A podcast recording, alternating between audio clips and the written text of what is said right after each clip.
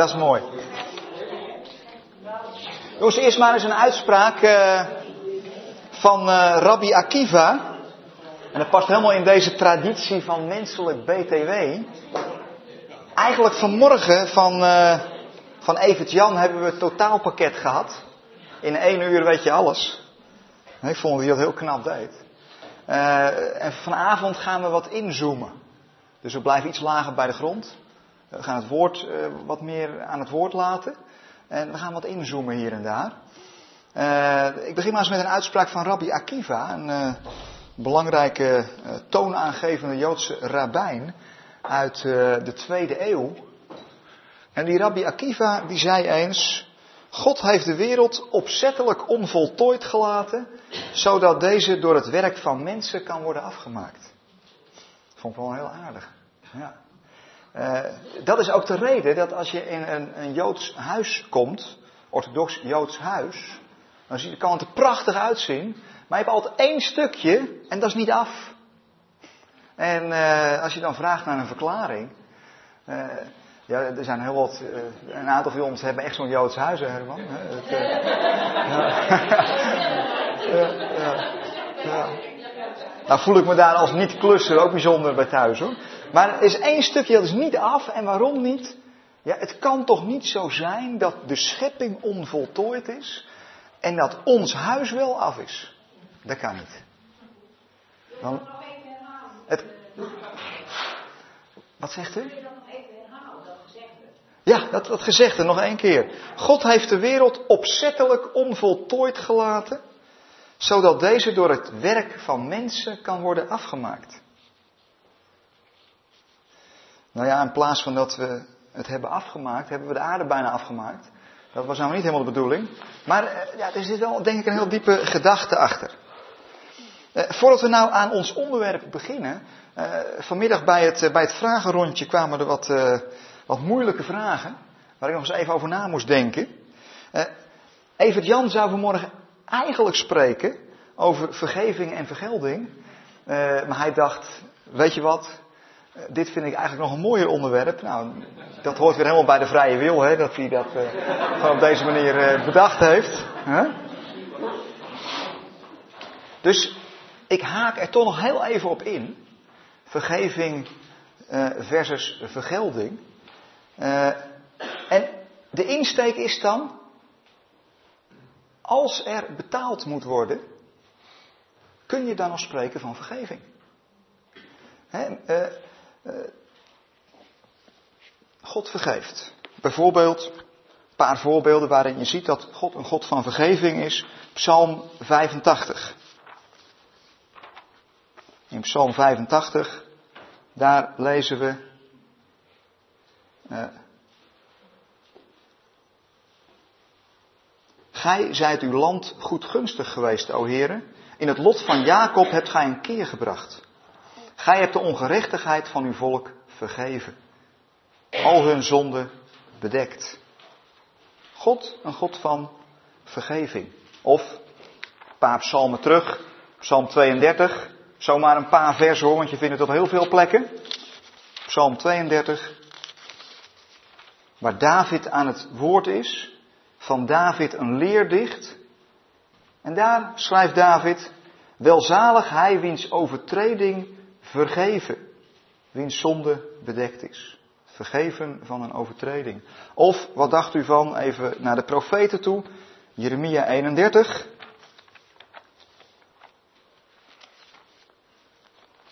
Jeremia hoofdstuk 31.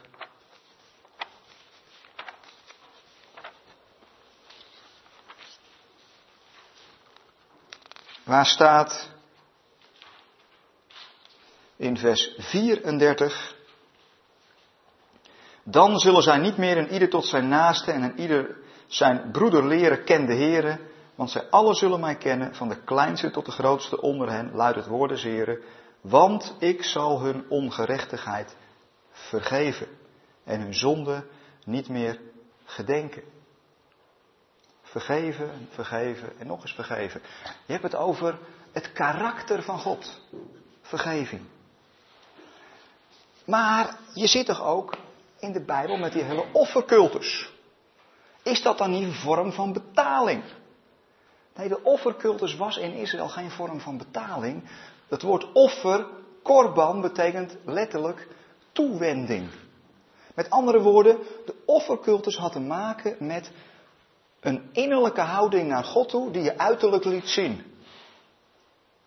dus je wende jezelf naar God toe. En dat deed je volgens een bepaalde ceremonie. Uh, later, uh, zodra dat in Israël ging zonder de toewending, dan was het eigenlijk al geen offer meer. Dan, eh, dan werd het magie. Dan, dan deed je het om iets af te dwingen. dus de offercultus is door God ingesteld als een manier om jezelf toe te wenden naar Hem. Maar als het nou geen toewending meer is, maar als het een slachting wordt, dan gaat God anders reageren. Moet u eens meekijken. Hij heeft de offercultus zelf ingesteld, maar uh, even kijkend naar 1 Samuel 15. We gaan aardig wat bladeren vanavond. Vindt u niet erg, hè? Je kunt ook gewoon lekker meeluisteren. Uh, ik heb het niet allemaal op de beamer staan. Ik ben erg jaloers op Evert Jan die zo'n fantastische PowerPoint had. Anja heeft al beloofd mij een cursus te gaan geven.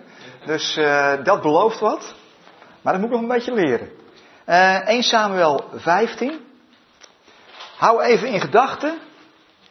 Hoe ga je om met offers? 1 Samuel 15. Daar, uh, daar lezen we. Maar Samuel zeide. Heeft de Heere evenzeer welgevallen aan brandoffers en slachtoffers, als aan horen naar des Heeren stem? Zie, gehoorzamen is beter dan slachtoffers. Luisteren beter dan het vette der rammen. Het staat hier in de context van Saul. Saul die moest wachten op Samuel, want ze zouden samen een offer brengen. Wat denkt Saul? Dit duurt me te lang.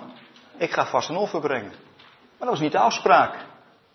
En heeft hij dat offer wel gebracht, maar dan zegt Samuel, joh, je kunt beter gewoon gehoorzamen. Dat is beter dan het brengen van een offer. Uh, de toon wordt nog iets feller als we bijvoorbeeld gaan naar Amos, een van de kleine profeten.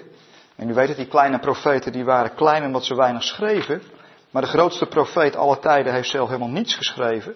Dus het zegt niks over het belang van die profeten. Uh, Amos.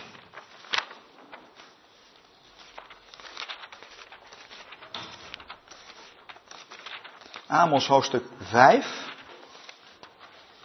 Amos komt uh, voor de meelezers na Joel. En voor Obadja. Dus daar moet het dan ergens tussen zitten, zou je zeggen. En dat klopt ook. Uh, Amos 5. En daar staat. Even niet schrikken hoor. Maar hier gaat het over een. Hoe breng je offers, hoe vier je feesten? Als dat een ritueel wordt, zonder dat je hart erbij betrokken wordt, dan is Gods reactie de volgende. Ik haat, ik veracht uw feesten. En kan uw samenkomsten niet luchten. Ja, als gij mij brandoffers brengt en uw spijsoffers, heb ik daaraan geen welgevallen. En uw vredeoffer van mestkalveren wil ik niet aanzien. Doe voor mij weg het getier van uw liederen, het getokkel van uw harpen wil ik niet horen. Maar laat het recht als water golven en gerechtigheid als een immer vloeiende beek. Recht en gerechtigheid. Uh, ja, onrecht en ongerechtigheid gaan niet samen met het brengen van een offer. Dus als die als die gezindheid, die toewending naar God er niet is, uh, dan ja, is een offer helemaal geen offer. een offer op zichzelf is niks. Uh, Ten slotte, uh, in Hosea, Hosea 6. Nou, we zijn er toch bij die kleine profeten. Dus we zitten in de buurt. Even een klein beetje terugbladeren. Hosea hoofdstuk 6.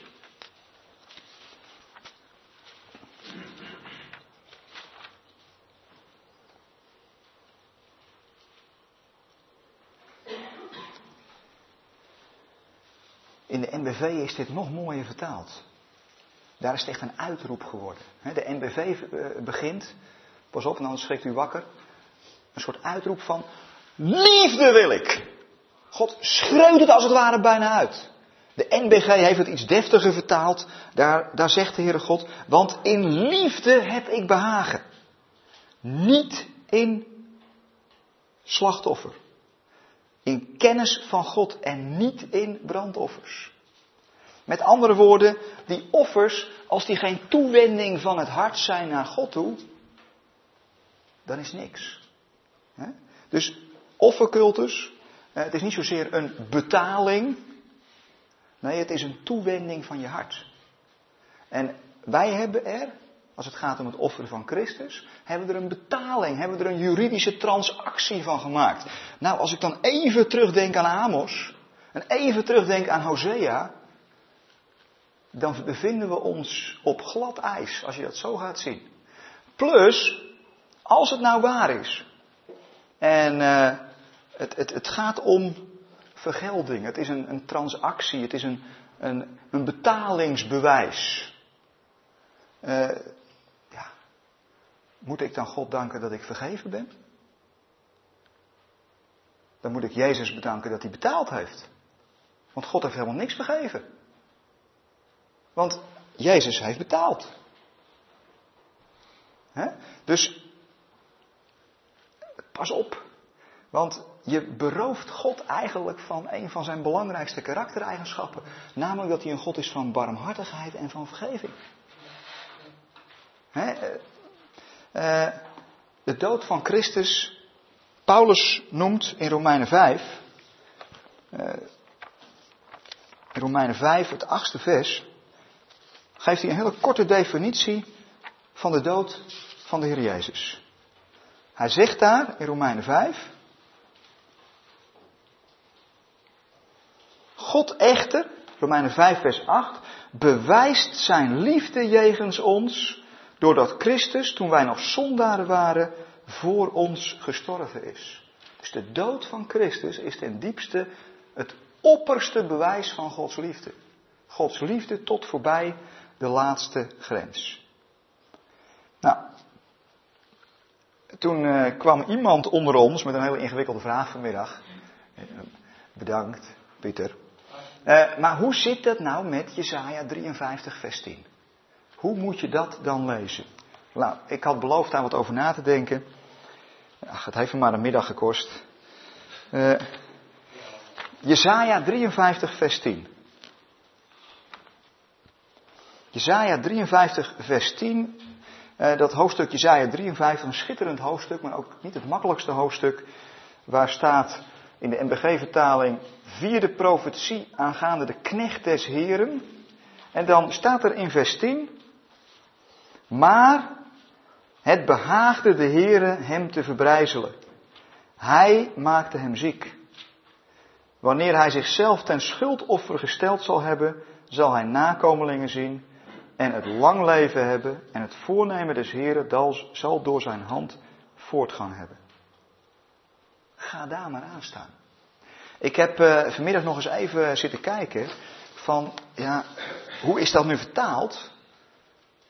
En kan het ook anders vertaald worden? Zoals het hier staat, staat het vrij dwingend en het dwingt ons in een bepaalde theologische richting te denken. Je ontkomt er bijna niet aan. Uh, welke richting dan? Nou, uh, God had er plezier in Jezus te verbrijzelen.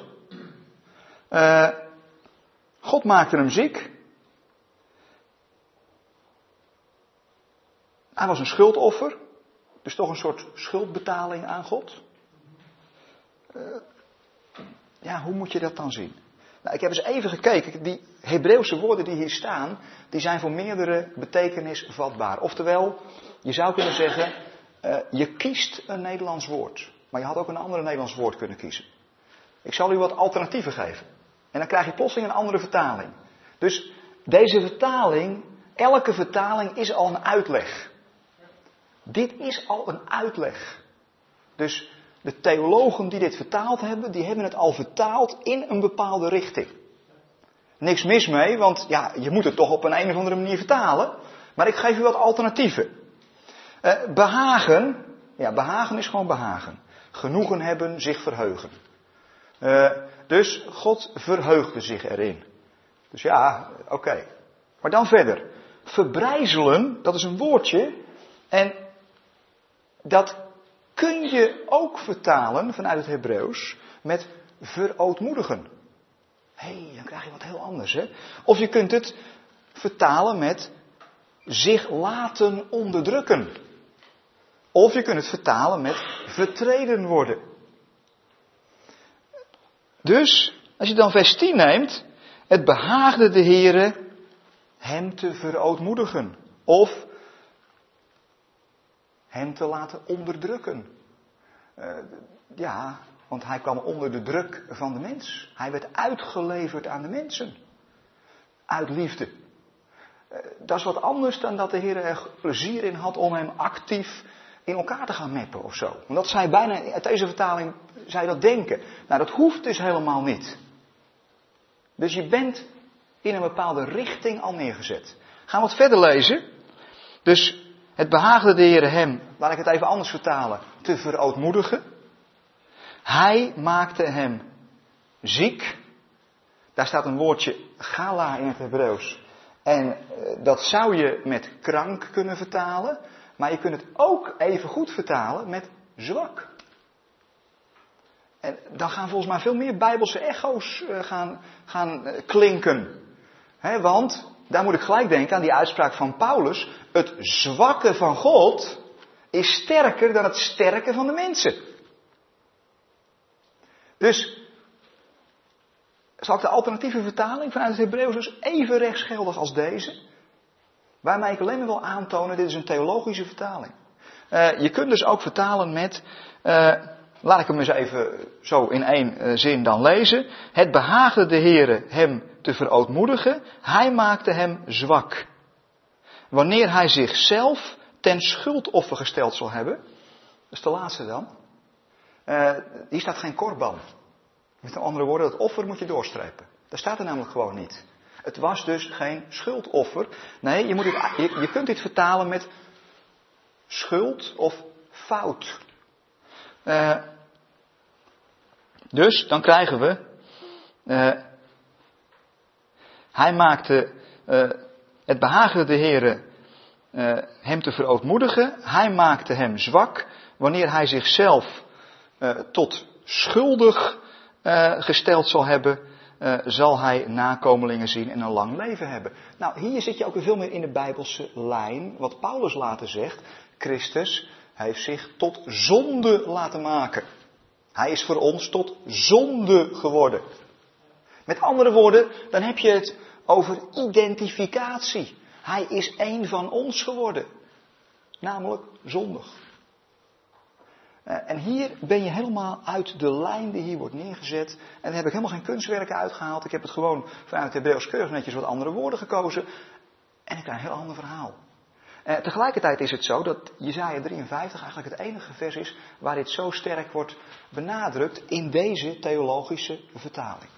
Oké, nou, dit was eigenlijk even naar aanleiding van een vraag van Pieter uh, over uh, Jezaja 53, hoe het dan zou kunnen passen uh, in, uh, in, in dit plaatje, zeg maar. Uh, nou, dan beginnen we nu aan ons eigenlijke onderwerp. namelijk menselijk BTW. Nou, u zult merken dat ik een aantal dingen skip, want Evert Jan die, die heeft al wat, wat gras weggemaaid, dus dan kan ik wat ander gras pakken. Nou, als je kijkt naar menselijk BTW, hoe, wat, hoe, hoe moet je nou met de menselijke vrijheid omgaan? Uh, hoe spreekt de Bijbel daarover? Het is denk ik heel belangrijk om eerst te kijken naar de oorsprong van de mens. Uh, wie zijn wij? Wie zijn wij als kleine mensjes? Uh, Genesis 1, vers 26 en 28. Uh, natuurlijk, heel bekend uh, stukje. De mens als beeld en gelijkenis van de Heer God. En God zeide, laat ons mensen maken naar ons beeld, als onze gelijkenis, wat ze heersen over de vissen der zee, over het gevogelte des hemels en over het vee en over de gehele aarde. Uh, en over het kruipend gedierte dat op de aarde kruipt. God schiep de mens naar zijn beeld, naar Gods beeld schiep hij hem, man en vrouw schiep hij hen. God zegende hen en God zeide tot hen, Wees vruchtbaar, word talrijk, vervult de aarde en onderwerpt haar. Heerst over de vissen der zee, over het gevogelte des hemels en over al het gedierte op de aarde kruipt. Uh, over de beestjes, hè, zoals Evert Jan nog noemt. Beeld, gelijkenis uh, van de Heere God. Uh, nog even wat verder. Het gaat er dus nu mij even om. Wat is nou de oorsprong van de mens? Uh, handeling 17. Handelingen 17. Als Paulus staat in Athene op de Areopagus. Uh, daar, uh, daar houdt hij een preek. Dat is een heel bijzondere preek. Namelijk een preek in het hart van de Griekse wereld. Bij de Griekse filosofen. En ja, dan heeft het weinig zin om, om vanuit de Torah te preken. Dan hebben ze geen boodschap aan. Hetzelfde als je hier in Amsterdam op de markt gaat staan. Dan kun je wel zeggen in de Bijbel staat. Dan zeggen ze ja, hoor eens, daar heb ik geen boodschap aan aan die Bijbel. Dus Paulus gaat eigenlijk dat gedachtegoed van de Torah gaat hij vertalen in de Griekse wereld. En uh, dan komt hij tot een opmerkelijke uitspraak. Dan staat er in vers 27 van Handeling 17. Hij staat op de Areopagus, de berg van Mars. Mm, een van de goden daar. Notabene de god van de oorlog. Dat zou een leuke discussie kunnen worden. Uh, en dan zegt hij, even vanaf vers 26, Hij, God, heeft uit één enkele het gehele menselijke geslacht gemaakt om op de ganse oppervlakte van de aarde te wonen. En Hij heeft de hun toegemeten tijden en de grenzen van hun woonplaatsen bepaald. Opdat zij God zouden zoeken of ze Hem altastende vinden mochten. Hoewel Hij niet ver is van een ieder van ons. Want, en daar komt het, in Hem leven wij, bewegen wij ons en zijn wij. Gelijk ook enige van uw dichters hebben gezegd. Want wij zijn ook van zijn geslacht. Dit gaat heel ver, hè? Wij zijn van Gods geslacht. We zijn familie. We zijn dus niet zozeer door wedergeboorte, maar door geboorte. Hier gaat Paulus nog een stap verder. Hij zegt niet, ik ben van Gods geslacht. Want ik heb Jezus leren kennen. Hij zegt tegen die heidense Atheners, zegt hij, wij zijn van Gods geslacht. Dus de oorsprong van een mens ligt bij God. Uh, en dat haalt niemand eruit. Dat kan de boze er nooit uitkrijgen. De oorsprong van een mens ligt bij God. Wij zijn van Gods geslacht. Je, je, dat is eigenlijk, uh, vind je dat naadloos terug in, in Colossense 1. Laten we die uh, gelijk maar even bijpakken. In Colossense 1. He, dus de oorsprong van de mens ligt in God. Met andere woorden, als je het hebt over je bent verloren, moet je eens afvragen, wie is er dan wat kwijt? Ja, de mens is zichzelf kwijt, maar vooral zeg je iets over God. God is iets kwijt. En uh, dat is in de eerste plaats zijn probleem dus, want hij moet zien dat hij terugvindt. Daarom gaat die herder ook zoeken. Daarom gaat die vrouw die die munt kwijt is ook zoeken. De munt is het probleem niet. Ja, die is kwijt, maar zij moet hem zoeken. En daarom gaat die oudste zoon, tenminste dat hoort hij te doen, ook zoeken. He? In de varkensstal desnoods. Ja. Uh, Colossense 1. Daar, uh, daar, daar, daar, zegt Paulus, en nu zegt hij het tegen de christelijke gemeente in Colosse, uh, dus dan kan hij iets concreter zijn, want die zijn al wat ingewijd in de waarheid, die hebben Jezus al leren kennen. Hij is het beeld van de onzichtbare God, Jezus. De eerstgeborene der ganse schepping. Dus de oudste broer, hè? De eerstgeborene, hij is de oudste zoon. En de oudste zoon is verantwoordelijk voor de broeders, voor die anderen. Uh, want in hem, gewoon naadloos sluit uit behandeling 17, want in hem zijn alle dingen geschapen die in de hemel en die op de aarde zijn, de zichtbare en de onzichtbare, het zijn tronen, heerschappijen, overheden, machten, alle dingen zijn door hem en tot hem geschapen. Hij is voor alles en alle dingen hebben hun bestaan. In hem.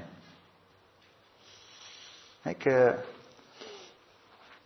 voor degenen die afgelopen zondag in Zoetermeer zijn. Sorry hoor, meer herhaling zal ik niet doen. Ik had toevallig in Zoetermeer had ik de hele preek over handelingen 17. Maar ik wil toch nog wel graag even uh, dominee Rietkerk citeren. Dominee Rietkerk die, uh, die, die hier ook wat over zegt. Uh, hij heeft een keer een preek gehouden over Colossense 1. En daar gaat hij hier nog eens even op in, op, op dit citaat. En dan, zegt hij het volgende.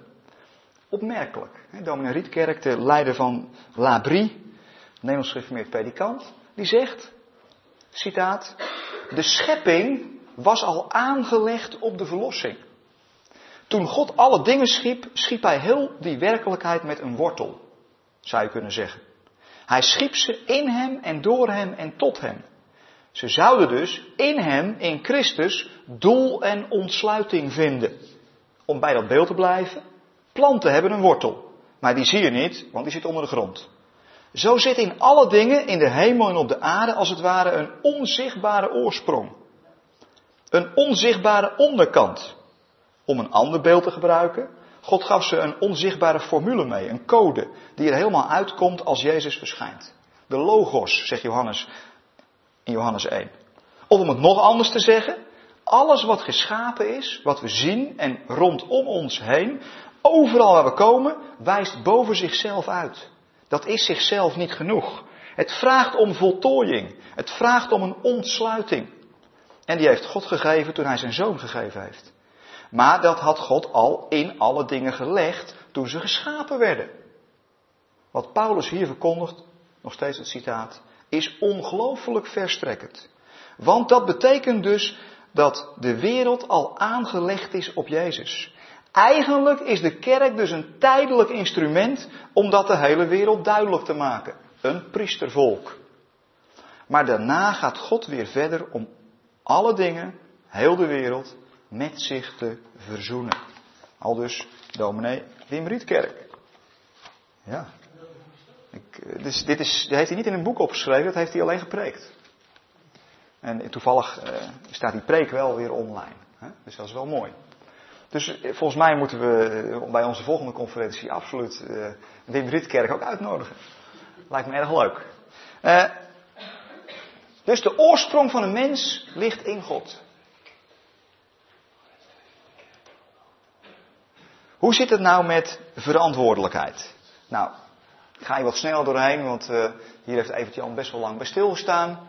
Uh, vergis je niet, als je kijkt naar ethiek, goed en kwaad, dan is de verantwoordelijkheid, ja, als een mens absoluut niet verantwoordelijk is, maar alleen maar een willoos instrument, uh, dan heb je geen basis voor ethiek. Met andere woorden, om het maar even heel plat te zeggen, uh, ik, ik, loop naar Martien toe, ik met hem in elkaar, ik schop hem helemaal ondersteboven, ik gooi hem uit het raam en zeg ik, ja sorry, ik, ik, ik ben maar een, een willoos voorwerp. Dat is eh, zijn schuld. En, ja, dus dan heb je geen basis voor ethiek. We hadden vanmiddag nog een, een, even wat, wat discussie over in, in, in, zijn christenen nu meer verantwoordelijk omdat ze meer licht hebben ontvangen? Ja, misschien wel. Misschien wel. Zijn dan andere mensen, niet-gelovige mensen, niet verantwoordelijk omdat ze in de duisternis leven? Eh, je ziet, in de Bijbel staat er eigenlijk, je wordt geoordeeld. En oordeel moet u niet eng over gaan denken. Want oordeel is rechtmaking. Dat is altijd een positief doel. Sommigen van ons die gaan gelijk gaan de haar over als je het over oordeel hebt. Nee, oordeel is positief, ten diepste. Het gebeurt namelijk op grond van liefde. Je wordt geoordeeld op grond van het licht wat je hebt ontvangen. En, eh, en dan komen die, die daden aan het licht. Dat is, dat is ethiek, dat is, dat is verantwoordelijk. Nou, Genesis 1, cultuurmandaat. Nou, daar heeft uh, Evert Jan lang genoeg bij stilgestaan. Maar, we zijn wel verantwoordelijk, maar niet eindverantwoordelijk. Niemand van ons heeft om zijn leven gevraagd. We zijn gewoon na negen maanden ploep in de wereld gedumpt. Daar hebben we niet om gevraagd. We zaten daar negen maanden lang veilig in die moederschoot. Recham, hè, moederschoot, eh, een beeld van de erbarming van God. Helemaal gekoesterd en geliefd. En toen plotseling, door een, een of andere ja, crisis, die we bevalling noemen. Nou, ik heb er vier keer nagestaan. Ik was steeds blij dat ik een man was. Maar uh, door, door een, crisis zijn we in die buitenwereld. En het is, niet, is niet voor niks dat het eerste wat we doen, gaan we huilen. Ja, we waren daar zo in die geborgenheid van de moederschoot en plotseling in die harde wereld terechtgekomen. Niemand van ons heeft erom gevraagd. Dus het is onzin om de mens eindverantwoordelijk te maken. Jezaja 45. Jezaja 45, vers 11 en 12.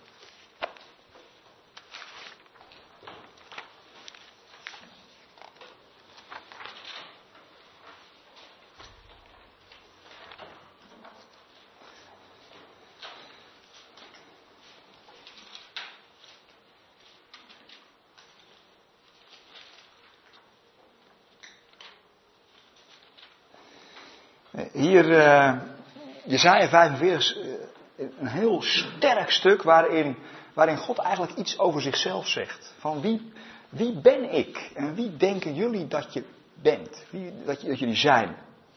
Uh, nou, voor een mens die zichzelf als eindverantwoordelijke wil aanstellen, is dit een lastig gedeelte. Want dan houdt hij geen stand. Laten we, laten we even een paar versen daaruit lezen met elkaar. vers 11. Zo zegt de Heere, de heilige Israëls en zijn formeerder. Vraagt mij naar de toekomstige dingen. Vertrouwt mij mijn zonen en het werk mijner handen toe. Ik ben het die de aarde gemaakt en de mens daarop geschapen heb. Mijn handen hebben de hemelen uitgespannen en hun, aan al hun Heer heb ik mijn bevelen gegeven. Duidelijk de eindverantwoordelijke, degene die alles bedacht heeft in Christus, is God. Daar valt niet aan te ontkomen. Uh, maar we lezen wat verder in Jezaja 45. En dan, uh, ik, ik zeg al eens, hè. Eigenlijk het begin en het einde staan vast. God is ons begin. Hij heeft het bedacht. We zijn in Hem geschapen. We zijn van Zijn geslacht.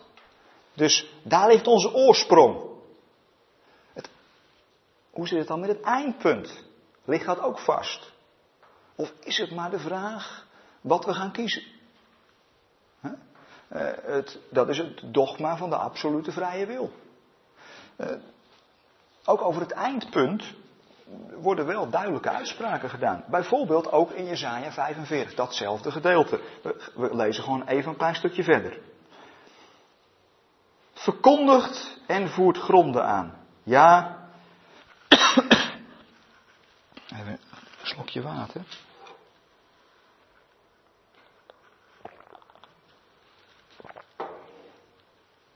Ja, laten zij tezamen beraadslagen. Wie heeft dit van ouders doen horen? Het van overlang verkondigd? Ben ik het niet de Heer? En er is geen God behalve ik. Ik, een rechtvaardige, verlossende God, is er buiten mij niet. Wend u tot mij en laat u verlossen, alle einden der aarde. Want ik ben God en niemand meer. Want ik heb gezworen bij mijzelf. Waarheid is uit mijn mond uitgegaan. Een woord dat niet zal worden herroepen. Hier is helemaal geen discussie mogelijk. Hè? Geen vragenuurtje in de hemel. Het is, het is vrij duidelijk. Hier is God aan het woord. Eh, want ik heb gezworen bij mijzelf, waarheid is uit mijn mond uitgegaan, een woord dat niet zal worden herroepen, dat voor mij elke knie zich zal buigen, dat bij mij elke tong zal zweren, alleen bij de Heere zal men van mij zeggen, is gerechtigheid en sterkte. Tot hem zal men komen. En hier lijkt er weer een tegenspraak, het is, het is weer, dat woordje maar, dat staat er niet hè. Er staat gewoon, Beschaamd zullen staan alle die tegen hem in woede ontstoken zijn. In de Here wordt het gehele nakroost van Israël gerechtvaardigd en zal het zich beroemen. Hier is bijna gesuggereerd dat er toch nog een tegenstelling is. Dat er ook kennelijk mensen zijn die beschaamd zullen staan, dus niet gerechtvaardigd worden. Nee, staat hier niet. Nee, dat beschaamd, ja, denk weer eens aan de jongste zoon. We zitten weer bij hetzelfde grondthema. De jongste zoon, die had het verprutst en die stond beschaamd voor zijn vader. En wat doet die vader? Die geeft hem zijn waardigheid terug via de knechten.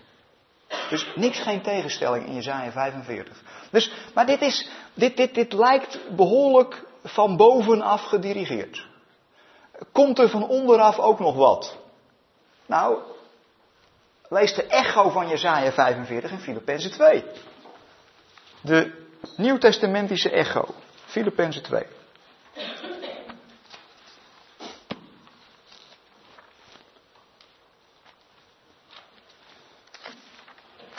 Ik zeg wel eens als mensen mij vragen, wat, wat, wat, geloof jij nou? Horen van die enge dingen over jou. Dan zeg ik wel, ja joh, dat is helemaal niet eng. Uh, ik geloof gewoon in Filippenzen 2. Maar ik geloof dat het echt waar is. En ik neem dat letterlijk. En trouwens, Jezaja 45 laat weinig ruimte voor discussie. Heere God, alle knie vind ik toch wel veel. Dat woordje alle. Laten we daar zo over gaan speculeren. Weinig ruimte daarvoor. Uh, ik zie dat klei alweer roepen tegen de maker. He? Jezaja, uh, Filippenzen 2. Uh, daar gaat het over de Heer Jezus. Want dat wat God gezworen heeft, maakt hij waar in Jezus. Of met Evert Jan te spreken, God bluft niet. God bluft niet. Filippenzen 2 vers 9. Nou, laten we even daarvoor al lezen, want dan komen we ook langs Jezaja 53. Maar dan volgens de alternatieve vertaling. Uh, die volgens mij beter past bij Filippenzen 2. Uh, even vanaf vers 5. Laat die gezindheid bij u zijn, welke ook in Christus Jezus was. Die in de gestalte God zijnde het goden gelijk zijn niet als roof heeft gehad, maar zichzelf ontledigd heeft. En de gestalte van een dienstknecht heeft aangenomen. Zwak geworden en aan de mensen gelijk geworden is. Zonde geworden. Uh, en in zijn uiterlijk als een mens bevonden heeft hij zich vernederd en is gehoorzaam geworden tot de dood, ja tot de dood des kruises. Daarom heeft God hem ook uitermate verhoogd en in de naam boven alle naam geschonken. En wat is nou het doel? Waarom moest het nou allemaal? Opdat in de naam van Jezus zich alle knie zou buigen van hen die in de hemel en die op de aarde en die onder de aarde zijn. En alle tong zou beleiden, Jezus Christus is Heere, tot eer van God de Vader. Ergens anders, zegt Paulus, hoe kun je nou herkennen of iemand het meent? Of iemand nou echt Christus toebehoort? En weet je wat het kenmerk is van een echte christen? Hij die zegt, Jezus is Heer. Dat is een echte christen. Want, zegt Paulus dan op die andere plek, je kunt alleen maar zeggen Jezus is Heer door de Heilige Geest. Nou, laten we maar stoppen. We zijn eruit. Dus ja, zo simpel is het eigenlijk. Soms denk ik wel, eens, we maken het moeilijk omdat we niet aan de consequentie willen. Eh, dus we verzinnen allerlei uitvluchten. Tenminste, zo voelt dat voor mij soms. Uh, maar dat woordje beleiden, en hier zie je weer het menselijk BTW om de hoek kijken. Uh, dat betekent gewoon vanuit je hart vrijwillig ermee instemmen. Met andere woorden, er is een besluit vanuit de hemel, een woord wat niet zal worden herroepen. En er is een activiteit vanuit de mens. En die twee matchen. Ja, waarom niet? Als, als God in zes dagen de hele wereld maakt, is hij dan niet creatief genoeg om ons zodanig te verleiden dat wij uiteindelijk voor hem gaan kiezen? Lijkt me toch. Lijkt me wel een uh, uh, hell of job. Dit is een heel rare uitspraak. Lijkt me wel een lastig karwei. Lijkt me een lastig karwei. Even kijken naar Bruce Almighty. Ja, God heeft de hele geschiedenis nodig om dat te bereiken. En, maar in Filippenzen 2 lees ik dat het uiteindelijk gaat lukken. Uiteindelijk zal die belofte uit Jezaja geen loze belofte blijken te zijn, maar zal iedereen, de nakomeling van Adam en Eva, van harte zeggen vanuit hun hart, Jezus is Heer. Geweldig. Geweldig. Uit het hart. Weet je, eigenlijk, hè. Laat ik het nog iets scherper neerzetten. Uh, er staat, alle tong zou beleiden, Jezus Christus is Here, tot eer van God de Vader. Wat voor eer is er nou aan, als een dictator hier zegt, en nou buigen. Buigen! En anders, dan zorg ik dat je buigt. Is, is dat tot eer van die dictator? Want je zou zeggen, wat een vreselijk figuur is dat. Het wordt tijd dat we bevrijd worden van zo iemand. Maar dat schrijven, dat schrijven sommige mensen wel aan God toe. Die zeggen, ja, dat is gedwongen hulde. Gedwongen hulde is geen hulde. Dat is alleen maar veinzen. Heeft niks met hulde te maken. Of denk je nu werkelijk dat Jezus, die het lam van God is, en die zwak geworden is, die zich heeft overgegeven in liefde, dat hij zich hier ontpopt tot een dictator? Nou, dan had God gelijk wel een dictator kunnen sturen. Dan was het veel eerder, eh, dan hadden we niet zo'n lange geschiedenis hoeven te hebben. Huh?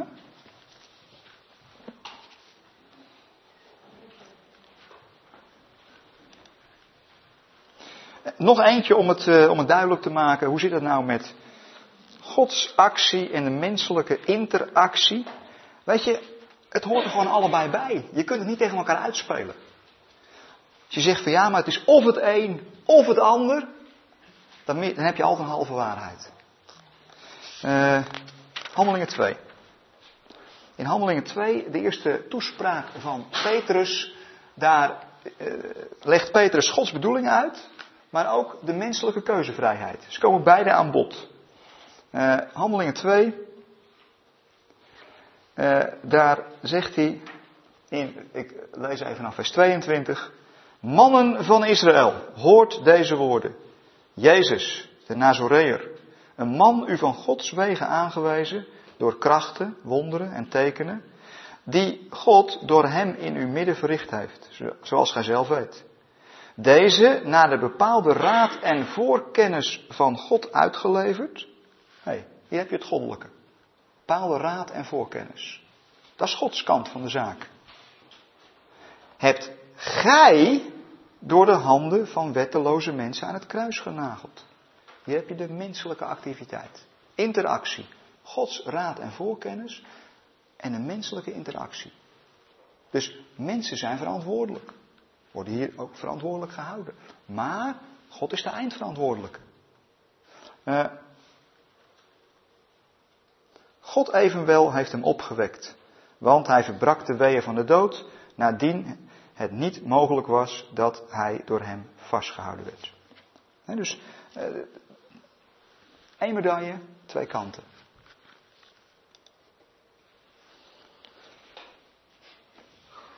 Ja, als je het hebt over een studeerkamergeleerde, hè, dan is het toch dan lijkt het prototype.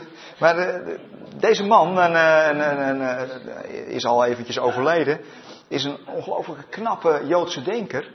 En u weet het, hè, de Joden doen al langer Bijbelstudie dan wij. Er staat wel, zij zijn gedeeltelijk verhard. Ja, ze zien Jezus nog niet als de Messias. Maar dat is maar een klein stukje wat verhard is, want voor de rest kunnen we verschrikkelijk veel van ze leren. Uh, onder andere van deze man. Uh, prachtig boek, Abraham Hessel. God zoekt de mens. Een filosofie van het Jodendom. Nou, hier raak je niet over uitgelezen. Hè? Dat, uh, prachtig. je moest alleen wat meer tijd hebben soms. even een citaat daaruit.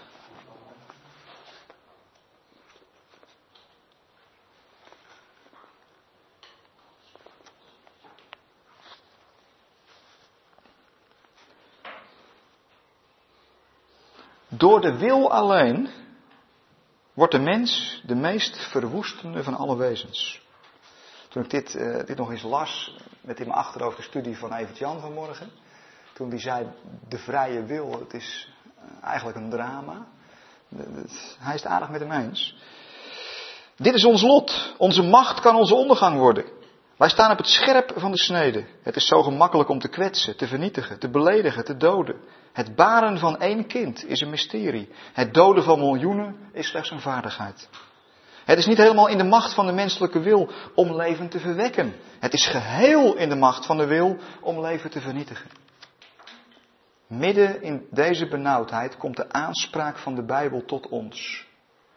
God begiftigde de mens met vrijheid. En hij wil delen in ons gebruik van de vrijheid. De aarde is des Heren en God zoekt de mens. En, dan komt, dit vind ik de mooiste. De mens is verantwoordelijk voor zijn daden en God is verantwoordelijk voor de verantwoordelijkheid van de mens. Daar heb je hem nou. Daar heb je hem nou. Nog één keer, hè? Dit soort uitspraken moet je al minimaal twee keer horen. Want anders denk je, hé, wat zei die ook alweer? De mens is verantwoordelijk voor zijn daden. Moeten we vast blijven houden. Basis van ethiek.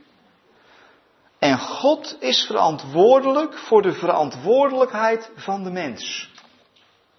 Heeft u? Ja.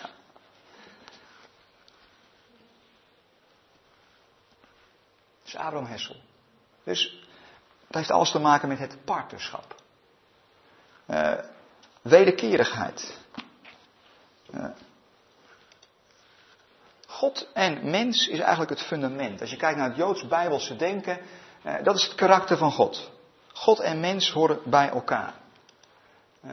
als je kijkt naar God en de goden, zit hier een verschil in. Deuteronomium 19.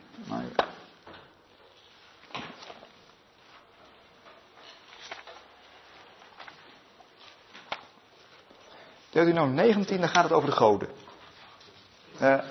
Oh, sorry, Deuteronomium 18. Daar gaat het over uh, de goden. En uh, dan lezen we een paar versen. Vanaf vers 9 tot en met vers 11. Hoe zit het nou met die godenwereld? Uh, Israël wordt hier gewaarschuwd, voor als ze in Canaan aankomen, wat zij daar kunnen aantreffen. En dan staat er, wanneer gij gekomen zijt in het land dat de Heere uw God u geven zal, dan zult gij niet leren doen naar de gruwelen van die volken. Onder u zal er niemand worden aangetroffen die zijn zoon of zijn dochter door het vuur doet gaan. Die waarzeggerij pleegt, geen wichelaar, uitleggen van voortekenen of tovenaar. Geen bezweerder, niemand die de geest van een dode of waarziggende geest ondervraagt of die de dode raadpleegt. Dat uh, is duidelijke taal. De volkeren, uh, gaat nog, uh, het gaat hier over de gruwelen van de volkeren. Trouwens, apart dat hier staat, in vers 9, gij zult niet leren doen naar de gruwelen van die volkeren. Want we hebben al gezien, waar ligt de oorsprong van die volkeren? In God. Dus die volkeren zijn van nature familie van God. Dus met andere woorden, de gruwelen die ze hier doen, die horen niet van nature bij die volkeren. Nee, dat is aangeleerd gedrag. Daarom staat er ook in vers 9, gij zult niet leren doen. Zie je dat? Aangeleerd gedrag. Niet van nature. Let goed op, hè? Uh, van nature zat het er niet in. Zoals een hoop dingen die wij hebben geleerd en van nature niet in zaten. Ik denk soms wel dat we meer moeten afleren, zodat we moeten aanleren. Nou, die volkeren, die maken eigenlijk God tot een voorwerp. Ze gaan als het ware God manipuleren. Uh, geen relatie. Met die goden heb je geen relatie. Maar die goden, die, die kun je manipuleren door de juiste offers te brengen. Door eh, je zoon door het vuur te laten gaan. Uh,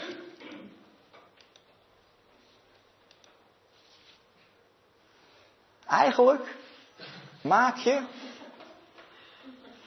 als je zo met, zo met die goden omgaat, uh, wordt het een, een, een, een relatie. Jij doet jouw ding. En je gooit de juiste muntjes in het apparaat. God als automatisme. Dat lijkt veel op automaat. God als. Ja, fruitautomaat is het niet. Je, kunt, ja, je vindt ze op middelbare scholen. Uh, dus God als een het in plaats van als een hij. God niet als persoon, maar God als een voorwerp wat je kunt manipuleren. Magie. Uh, hoe zit dat dan?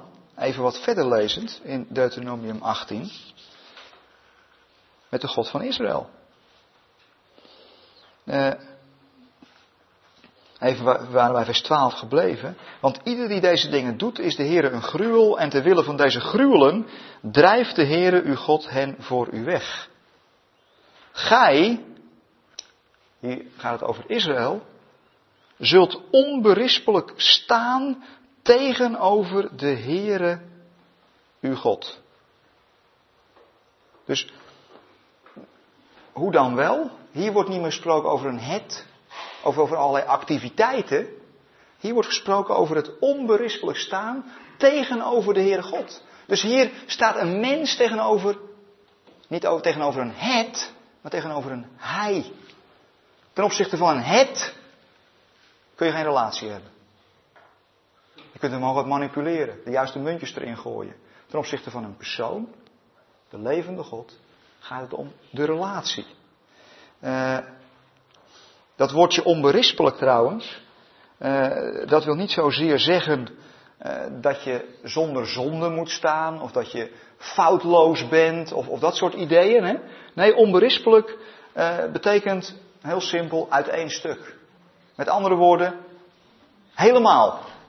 Helemaal. Je staat er niet half of voor een kwart. Je houdt niet van alles nog wat achter. Nee, je staat er onberispelijk. Helemaal. Uit één stuk. Eh, uiteindelijk kun je ook alleen maar een relatie hebben met iemand. Als je je helemaal geeft. Half of een kwart. Dat werkt niet. He? Uh, uit één stuk. Dus die relatie met God, die heb je helemaal. En dan word je echt partner. Ga niet manipuleren. God is ook onberispelijk. Hij is ook één geheel. Eh, je weet wat je aan hem hebt. God is uit één stuk. Hij heeft geen achterdeurtjes. Dat hij iets zegt, maar dat hij stiekem wat anders doet. Nee, zo is God niet. En zo werkt dat niet in een relatie. Daar gaat een relatie aan kapot. Uh, ja. Nou, je ziet het, ik loop voor op. Uh... Ja, dan had ik nog zo'n zo'n citaat van Martin Buber. Maar die Martin Buber, dan moet ik u wel eerlijk waarschuwen. Als u het niet helemaal begrijpt, dat is prima. Ik heb het drie keer gelezen en ik begrijp het ook niet helemaal. Uh, hij legt in dit boekje eigenlijk uit het verschil tussen God en de goden. En hierin legt hij uit dat je op twee manieren daarmee kunt omgaan. Als een ik-het relatie, daarmee ga je eigenlijk de werkelijkheid ga je uit elkaar trekken en ga je manipuleren. Ga je beheersbaar maken. Ons woord begrijpen is ook een heel gevaarlijk woord. Want daar zit het woord grijpen in. En als je iets grijpt, dan kun je het beheersen, dan maak je er een systeem van. Alleen dan, dan ben je de relatie al kwijt. Want als je niet oppast, dan pers je de relatie eruit. En dan wordt het een soort kill systeem. En het is heel verleidelijk, want ik doe het ook dagelijks, want ik wil ook dingen begrijpen. Dus het, het blijft een valkuil, waar we steeds af en toe eens even instappen. En levend in de wereld, ja, is het ook wel handig als je sommige dingen begrijpt. Want ja, je kunt ook vaak niet anders. Dat is ook een beetje wat Martin Buber zegt. Dat is een beetje de tweeheid van de mens. Je bent aan het begrijpen, aan het grijpen, maar tegelijkertijd kun je op die manier niet met God omgaan. Want je kunt God niet begrijpen. En dat is natuurlijk ook in wezen de dramatiek van de theologie. Zodra je van theologie een wetenschap maakt, trek je God in het kader van het begrijpen. En dan maak je van God, als je niet oppast, een fruitautomaat. Ik zeg het maar even heel platvoers. Hè? Een hemelse fruitautomaat. Uh, hemels fruit, ja, nou ja, op zich. Hè? Als het nou van de juiste boom is, dan is het geen probleem. Hè? Ja, dat zeg ik nu weer. Ja. Ja.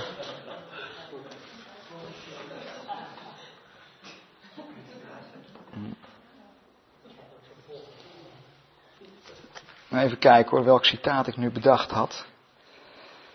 Uh, ja, ja, ja, ja, ja. Oké. Gaat u rustig even koffie drinken als u denkt van nou dit volg ik niet. Uh, dit is echt Joods denken van een zeer hoog niveau. Oftewel, ik begrijp het niet helemaal. daar komt hij, daar komt hij. ofwel, de mens ontmoet het zijn en worden als zijn tegenover. Slechts enkel één enkel wezen en ieder ding slechts als wezen. Wat bestaat ontsluit zich voor hem in het geschieden en wat er geschiet. Overkomt hem als zijn. Niets anders is tegenwoordig behalve dit ene en dit dan wereldachtig. Maat en vergelijking zijn geweken. Het ligt aan jou hoeveel van het onmetelijke voor jou tot werkelijkheid wordt. Dit is een inleiding hoor. Ja? Oké. Okay. Ja als u denkt, wat is die Wim soms wazig? Nou ja, dit soort boeken lees ik. Uh, de ontmoetingen. De ontmoetingen ordenen zich niet tot de wereld, maar elke ontmoeting is voor jou een teken van de wereldorde. Zij zijn onderling niet verbonden, maar ieder waarborgt voor jou je verbondenheid met de wereld. Is nog steeds inleiding? En, en nu komt hij, nu komt hij. De wereld die zo aan jou verschijnt, is onbetrouwbaar. Want ze verschijnt aan jou steeds als nieuw en je kunt haar niet aan haar woord houden.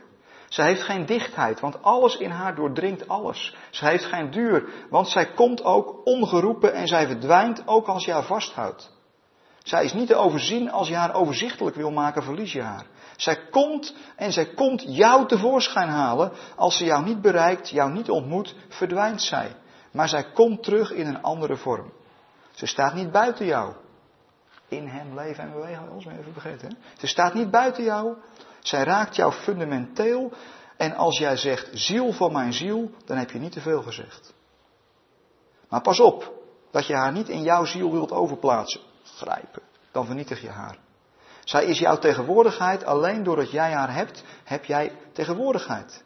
Je kunt haar tot een object voor jou maken. Om te ervaren en te gebruiken. Dat moet je steeds maar weer, maar dan heb je geen tegenwoordigheid meer. Tussen jou en haar is er wederkerigheid. Nou, dit gaat maar door. Maar hier snap je wel wat van, hè? Het is nog steeds hopeloos ingewikkeld, maar hier komt dat principe komt, komt naar voren. Nou, dit, dit wordt op alle mogelijke manieren, gaat hij dat weer uitwerken in het boekje. Het is zijn meest beroemde boekje, Ik en Jij. Uh, het is niet het meest gelezen boekje, want ja, je moet het, het is niet even een evangelisch boekje wat je even denkt voor het slapen gaan. Nou, dan ben je de draad heel snel kwijt hoor. Je moet het echt een paar keer lezen. Ja. Jij bent weer terug van de koffie. Gaan we weer verder. Uh, God heeft de mens nodig. Uh, dit, dit klinkt erg modernistisch, zo is het niet bedoeld. Dit zou je zomaar in een PKM-kerk kunnen horen. God heeft de mens nodig. Uh, maar toch, maar toch,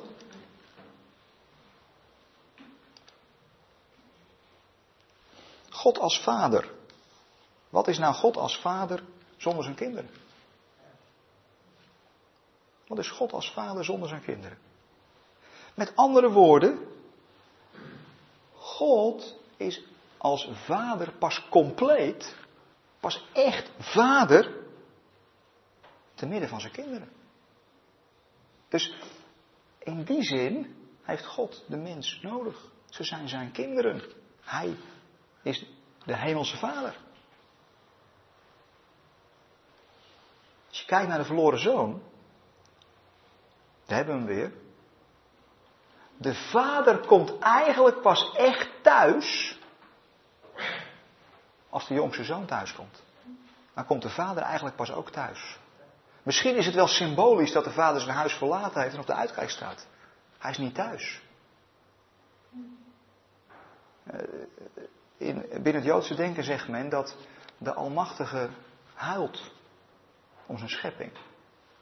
Maar tranen ja, openen vaak weer deuren. dus die vader is pas compleet in midden van zijn kinderen. Uh, God is pas echt thuis als de schepping thuis is gekomen. Je zou eigenlijk kunnen zeggen, 1 Korinthe 15, vers 28, even Jan citeerde hem al, God alles en in allen. Pas dan, dit is ook een gewaagde uitspraak hoor, leuk om in de groepen over door te praten, dit soort uitspraken. Pas als 1 Korinthe 15, vers 28 werkelijkheid is geworden, God alles en in allen, is God pas echt tot zijn bestemming gekomen. Nu is het een vader die heel veel van zijn kinderen mist. En die dus nog niet compleet vader kan zijn.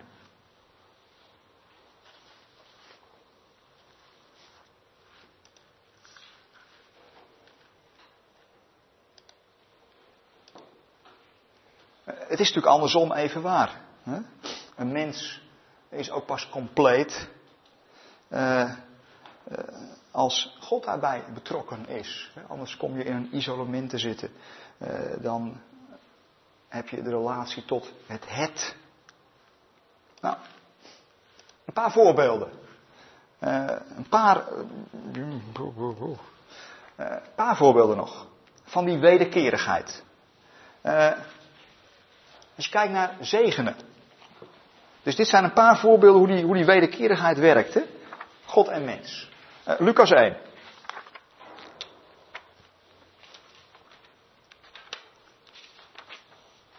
Lucas 1, vers 42. Uh, eh, Maria, Elisabeth, de loszang van Maria.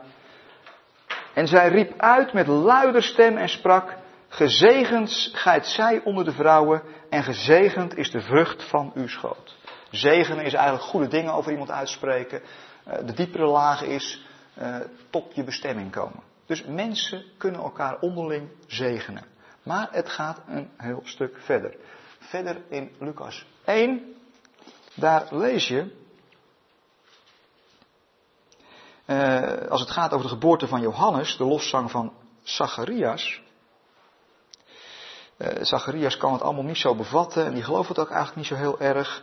Maar als het dan zover is, dan staat er, en terstond werd zijn mond geopend van Zacharias en zijn tong losgemaakt. En hij sprak God lovende. En dat loven, dat wordt hetzelfde woordje zegenen wordt gebruikt. Oftewel, een mens kan God zegenen. Een mens kan God zegenen. Dat dat is apart, hè? Uh, je vindt dat uh, even verderop nog een keertje. En allen die het hoorden namen het ter harte en zeiden, wat zal er van dit kind worden? Want de handelsheer was met hem. En zijn vader Zacharias werd vervuld met de Heilige Geest en profeteerde, zeggende, geloofd, die staat weer zegend, gezegend, gezegend zij de Heere, de God van Israël. Dus we hebben het al vaak over, Heer, wilt u ons zegenen? En dat is een heel prachtig gebed, want dat, dat wil de Heere God graag verhoren, want Hij wil ons zegenen. Efeze staat zelfs, Hij heeft ons in Christus gezegend met elke zegen die geestelijk is. Maar tegelijkertijd gaat het ook de andere kant op. Wij zegenen God ook. God zegent ons, zodat wij Hem kunnen zegenen. Wederkerigheid, twee kanten. Uh, ten slotte vind je dat in Efeze 1,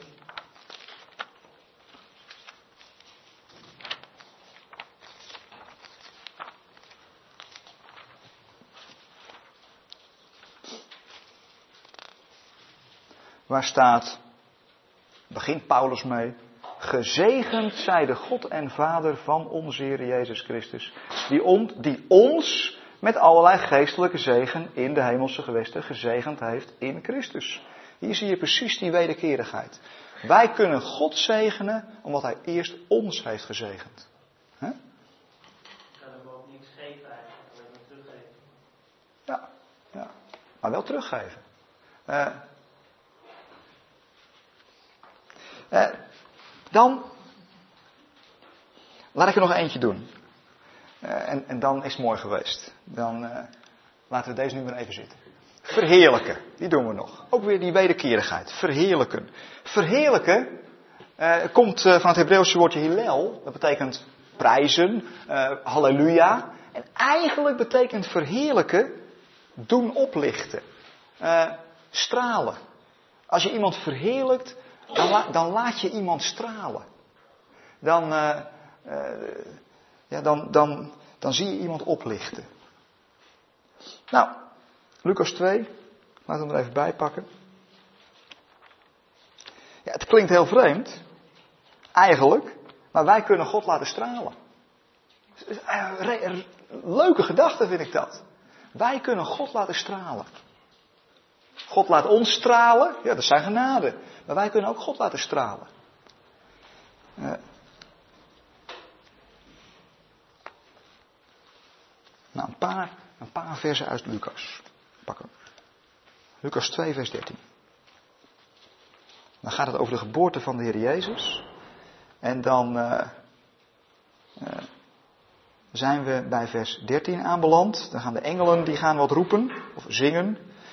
En plotseling was er bij de engel een grote hemelse legermacht die God loofde. En die staat dan letterlijk verheerlijkte. Hillel, halleluja riep. Zeggende, ere zij God in de hoge en vrede op aarde bij mensen des welbehagens. God was een stralen hierdoor. Hij er helemaal op. Even iets verder gaan de herders het overnemen. De herders nemen een stokje van de engelen over. Die gaan God ook laten stralen. En de herders keren terug, God lovende en prijzende om alles wat zij gehoord en gezien hadden, gelijk het hun gezegd was. Dat laat ik ze nou vlak bij elkaar doen. Lucas 5. Daar lees je. Uh, er is een, een verlamde genezen. En uh, trouwens, Jezus heeft eerst nog even zijn zonde vergeven. maar daarna geneest hij hem ook. Lichamelijk. En dan staat er. En onmiddellijk stond hij voor hun ogen op. Nam hetgeen waar hij op gelegen had mee en ging naar huis. God verheerlijkende. Lovende. Oftewel, God ging stralen. Maar daar bleef het niet bij. En ontzetting beving allen en zij verheerlijkte God. En werden met vrees vervuld, ontzag vervuld. We hebben ongelooflijke dingen gezien. Dan de laatste. De laatste. Uh, Lucas 23. Vers 47.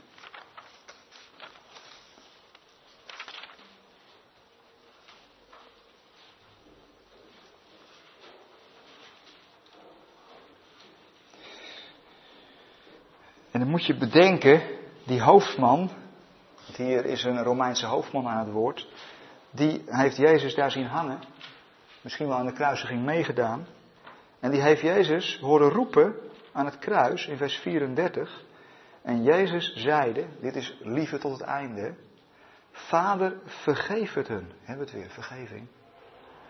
Want ze weten niet wat ze doen. Liefde tot het einde. En de reactie van de hoofdman is, toen de hoofdman zag wat er geschiedde, verheerlijkte hij God. Hij liet God stralen. Inderdaad, deze mens was rechtvaardig. Gaan punt zetten. Amen.